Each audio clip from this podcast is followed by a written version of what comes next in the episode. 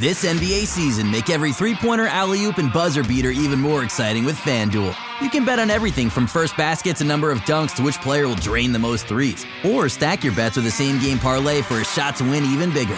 It's quick, easy, and you'll get your winnings fast. So download the app today and see why we're North America's #1 sportsbook. Make every moment more with FanDuel. 19 plus and physically located in Ontario. Gambling problem? Call 1-866-531-2600 or visit connectontario.ca. Some cars are comfy on the inside, but don't have power on the outside. And some cars have the horsepower, but none of the comfort. I used to think there weren't any cars that were the total package. But that all changed when I got my Honda SUV. It's rugged and sophisticated. And right now, Honda has deals on the entire Honda SUV lineup. CRV, HRV, Pilot, Passport, you name it. So if you're looking for a car that's the total package, the only place you'll find it is at your local Honda dealer. Hurry before they're all gone. At the Home Depot, we improve things. This holiday season, we've improved Black Friday. Instead of one day of crazy, we've lowered prices now, and they'll stay low all season. From decorations to dishwashers, wreaths to ratchet sets. So sleep in. You're not going to miss Black Friday. Not one little bit. Black Friday improved. The best prices of the year already here at the Home Depot. How doers get more done. U.S. only while supplies last. See store for details. Here's the scenario. Your insurance company is denying your long-term disability claim despite the fact that you've paid premiums for years and your own doctor insists that you're not well enough to work. If this sounds familiar, call Goldfinger Personal Injury Law. You'll speak with me, Brian Goldfinger, a licensed and experienced lawyer who practices exclusively on behalf of accident victims, disability claimants, and their families. Visit goldfingerlaw.com and get us working for you. Get Goldfinger today.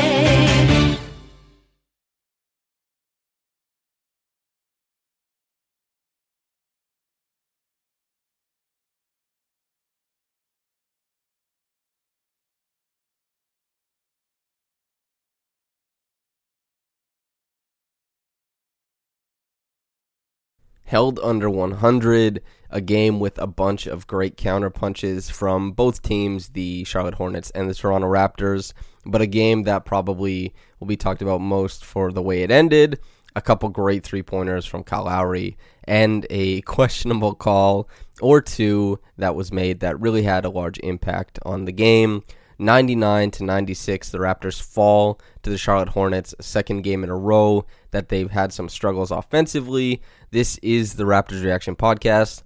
I'm your host, Samson Folk. So let's jump into what was a disappointing game, but not a game that started out disappointing, at least not to my eye. I thought the Raptors, especially on defense, they did a great job of stepping out into the game, playing a really great brand of that. Obviously, we're used to seeing the Raptors play great defense. It's been the trademark of this year. It's what they're known for league-wide, and that's just who the Raptors are at this point, although they are a very good offensive team, and certainly they have enough options, although some are missing. Serge Ibaka, Marc Gasol out tonight, and you can throw Fred Van Vleet on that list as well, another player who's out. So the Raptors, the injury bug is seemingly never going away. Fred injured on a screen in the Milwaukee game, apparently. Hopefully not out too long. But the Raptors, they just have to keep trying to plug away and provide some sort of semblance of a basketball team, even as they're robbed of their whole front court, basically. And defensively, I thought that they got everything together pretty quickly. Maybe we saw shades of that defense that they played against the Minnesota Timberwolves, really swarming Bismack when he was in the paint, playing aggressive brand of basketball against the guards for the Hornets as well. So we have Rondae Hollis-Jefferson fronting a lot of the time, or if he's not fronting, you have the guards digging in for steals. And early on, I think that was very successful.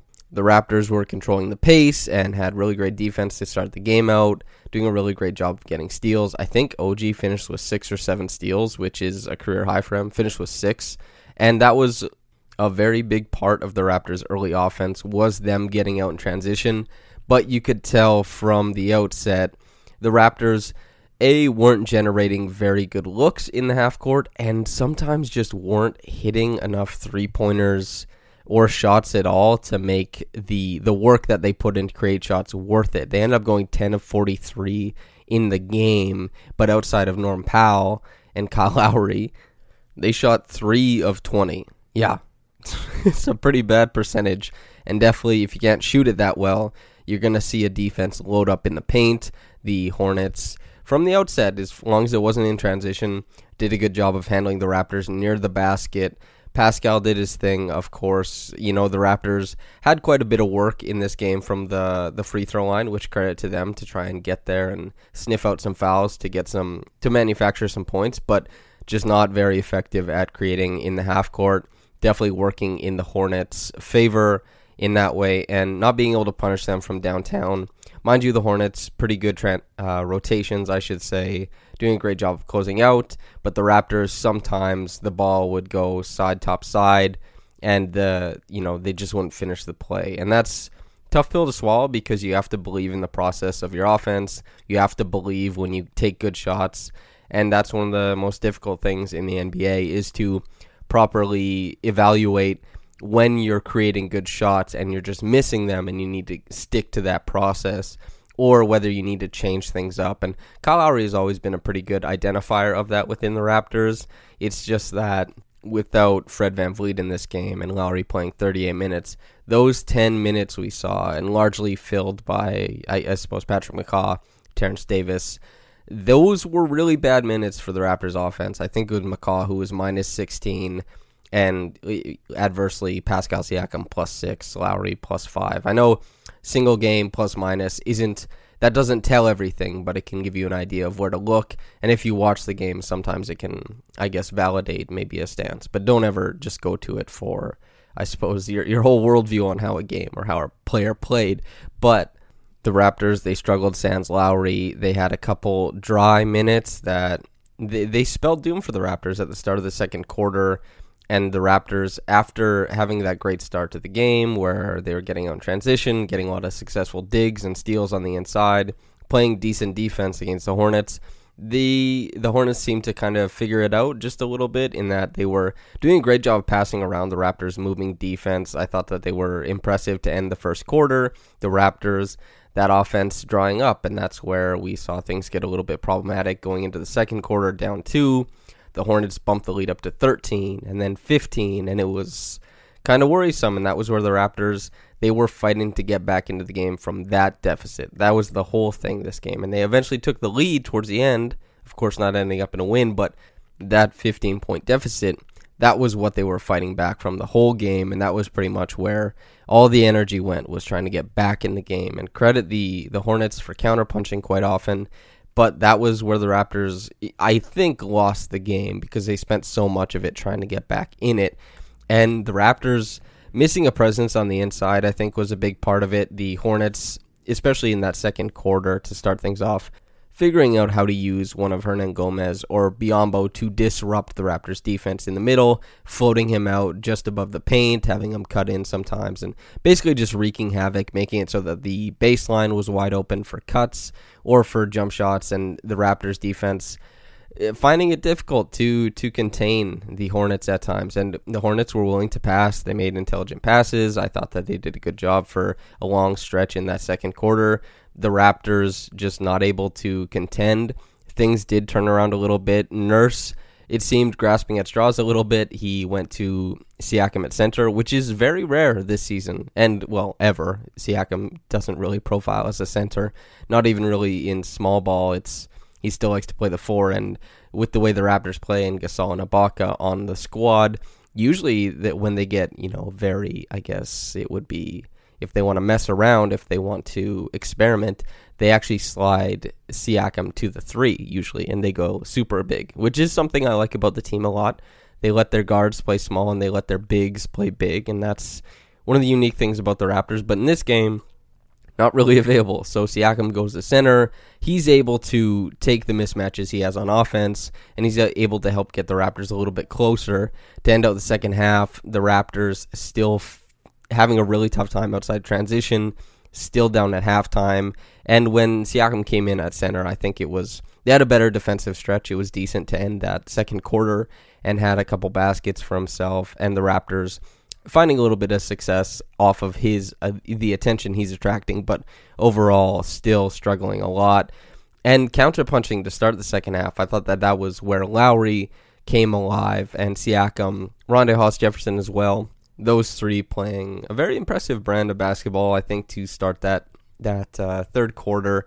But credit to the Hornets, still doing a great job of counterpunching. The Raptors got it within 5 on the back of Siakam scoring, Lowry's floor game, Rondae Hollis-Jefferson a pretty good stint defensively, but the Hornets getting that counterpunch in, figuring it out, passing around, getting their open shooter shots, and that was one of the biggest things in this game, is that the Hornets were making those swing shots that we're used to seeing the Raptors make. Kyle Lowry has a lot of them in the game. I thought he did a good job. Norm Powell as well, but guys like Pascal Siakam or Terrence Davis II, guys who the Raptors can rely upon these guys to make triples when the defense falls off or slacks off a little bit and allows that space. They weren't really hitting. I think they combined for 1 of 9. And OG Anunoby, I thought, had a really great offensive game. Not super great because, it can always be better, but I thought he did most of his damage on the inside, which that's good for him. We like to see that because it's nice to see that his offensive game doesn't come and go with this three-point shot anymore. That's super impressive to see, and that's a trend over the past couple games, so shout out to that.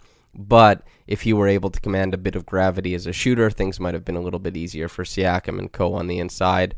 However, the Raptors still having a really tough time scoring, even though OG's doing his thing, even though Kyle is starting to push a little bit, and even though Norm is definitely adding a really nice punch offensively to the Raptors lineup, there's just not enough going towards the rim. There's not enough for the Raptors to do there. Still super reliant on the three-point shots, and clearly missing a presence on the inside, whether it's Ibaka and the short roll, his little floater, his hook shots, his mid-range jumper, or Gasol, his ability to run split action and open up lanes for people to make cuts, a ton of different things, both of their work in the pick and roll or pick and pop. They just don't have that, and this wasn't the game for Boucher because the Hornets were really sitting back, and Boucher is really great at attacking a defense that's maybe in motion more often than not, and the Hornets, they did a good job of standing pat and making the Raptors beat them. And it was a good principled defense, and the Raptors, they struggled against that in this one. And the Raptors, they, led by Kyle Lowry, of course, they really hard charging in that fourth quarter, the last 5 minutes, super frantic, enough to take the lead. We had Kyle Lowry drawing fouls, Kyle Lowry hitting threes, Kyle Lowry getting to the bucket, really smart play from him. And I thought that the game came down to just shot making, and a credit to the Hornets, but Devonte' Graham hitting threes down the stretch, Terry Rozier hitting threes down the stretch, Miles Bridges as well, P.J. Washington mixing in some shots near the rim, little push shots, kind of what he's known for, doing a decent job of providing a little bit of variability to the Hornets offense, and Bismack creating extra possessions, doing a good job rotating defensively. They gutted out the win. The Hornets, they did their best. It's not their fault that the refs had that call at the end. I mean, the Hornets, as far as I'm concerned, they earned the win because there was a lot of counterpunching they did that was impressive, and they did it against the defending champs and against Kyle Lowry, who was storming his way to a win, it looked like. And so I think there's roughly 2 minutes to go. Lowry hits a 3 after Devonte' Graham splits a pair of free throws. So Lowry hits that 3. They tie the game up at 93. Lowry knifes to the rim, his next time down for a layup. But the next time down for the Hornets, Miles Bridges hits a 3-pointer, and that was kind of where you're like, ah, damn, they have the counterpunch. They're doing a great job making shots, so credit the Hornets for that. Lowry drawing a foul against P.J. Washington next time down the floor, and you thought, okay, this is where he takes it over. He'll do this for the rest of the game. He split a pair of free throws, tie game at that point, 96-96. Devonte' Graham with, I think, 35 seconds left or so, enough to make it a 2-for-1 near the end of the game.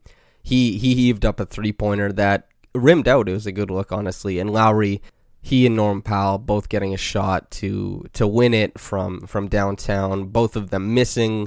The ball collected from the Hornets, by the Hornets down the stretch. They pass ahead to Miles Bridges, who might have been able to just dunk for a win, and the timeout was called as soon as they collected it, so they were kind of upset about that, but the Raptors, they get a shot to defend the game, send this thing into overtime, and it just so happens that Terry Rozier, in what I thought was, I get why the refs called it, I totally do, and I do, I I don't think it's a foul. I think it is a bit of a flop, but it's tough to say that knowing that Kyle Lowry would do the exact same thing on the other end and would try to do the same thing, but just not a very smart play of Rondae Hollis-Jefferson to put hands on Terry Rozier. Rozier exaggerated the contact, went to the ground. It's tough, I think, for a ref to look at that and not call it just because there's such a fixed eye on the game at that point. And that sucks, right? That's the worst part of the game is that we're caught in the technicalities now of what is a very competitive game down the stretch. But, you know, Rozier was trying to come off staggered screens.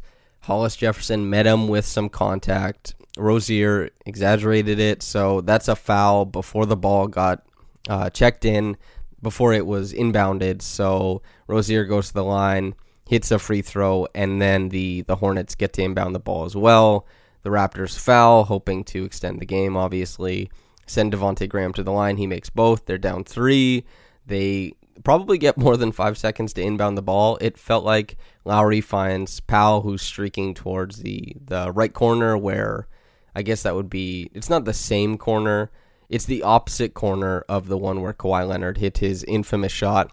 He hits the rim. It wasn't particularly close. The Raptors lose this one, and in a game that was a little bit disappointing, it felt like the Raptors could never get unstuck in the half court, which was, it couldn't be anything but tough to watch that, you know, because the Raptors, they're a very talented offensive team. They have way too many things going on to lose a game like this. But on the other hand, you look at all the guys they're missing and the type of offense they have to try and play, the type of defense they have to try and play, and just all the moving parts that are consistently part of every game now for the Raptors. They have almost no semblance of consistency, and they're still playing competitive basketball within.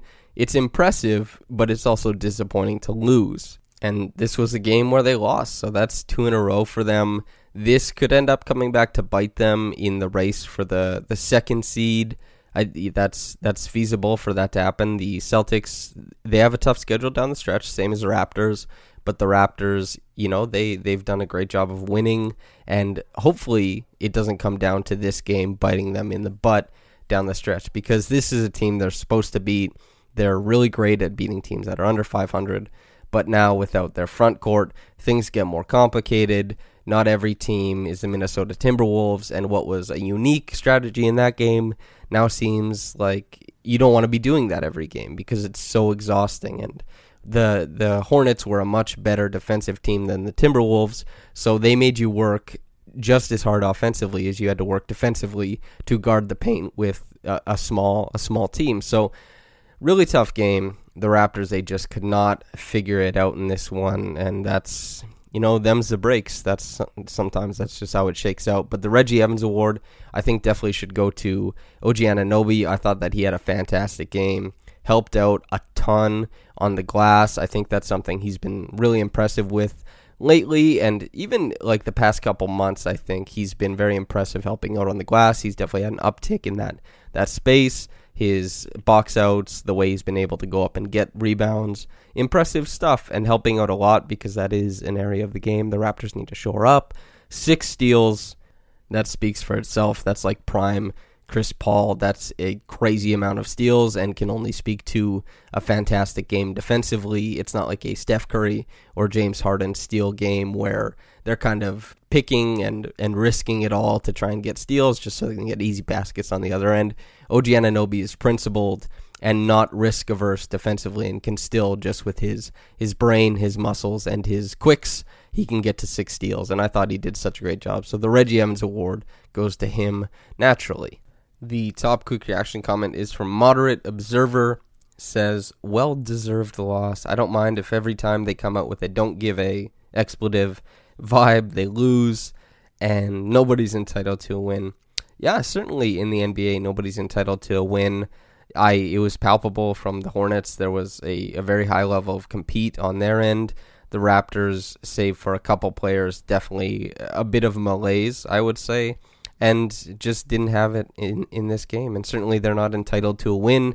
It's tough to come in and take a game from an NBA team who is invested in getting the win for themselves. And certainly in the NBA, there's very few teams who can just waltz into, you know, an arena and just on talent alone win games. I think it was, what was the Heat? The Heatles were 8-7 or maybe 8-9 at one point in their season. Well, I guess 17 games into the year that would be at that point in their season. But they had LeBron James, Chris Bosh, and Dwayne Wade, and they were still below 500 for a portion of the year. So not everything is just on talent. The Raptors, a team we've come to understand to be wonderful and will try so hard and play a great brand of basketball.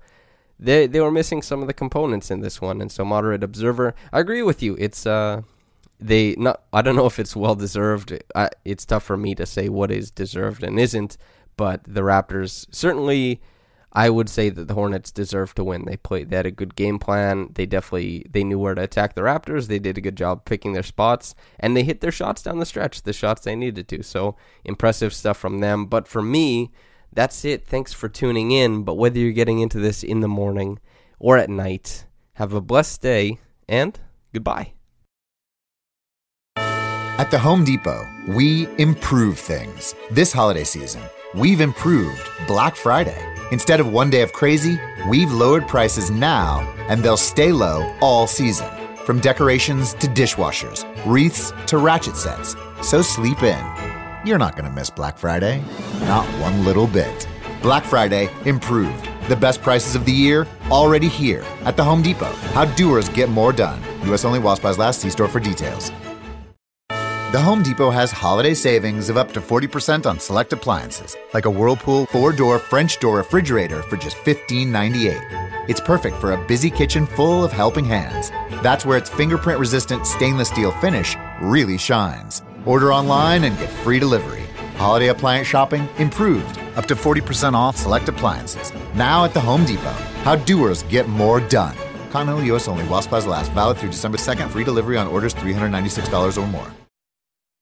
I have PenFed, that's a fact. I have PenFed, that's a fact. My credit card purchases get me cash back. My credit card purchases get me cash back. No one else gets these rewards. Sergeant, that is just plain untrue. What in tarnation? Sir, PenFed's PowerCash Rewards Card isn't just for military members. Anyone can get cash back on all purchases. Ah, figgins! You've ruined my favorite song. PenFed Credit Union. Visit PenFed.org/PowerCash. To receive any advertised product, you must become a member of PenFed, insured by NCUA.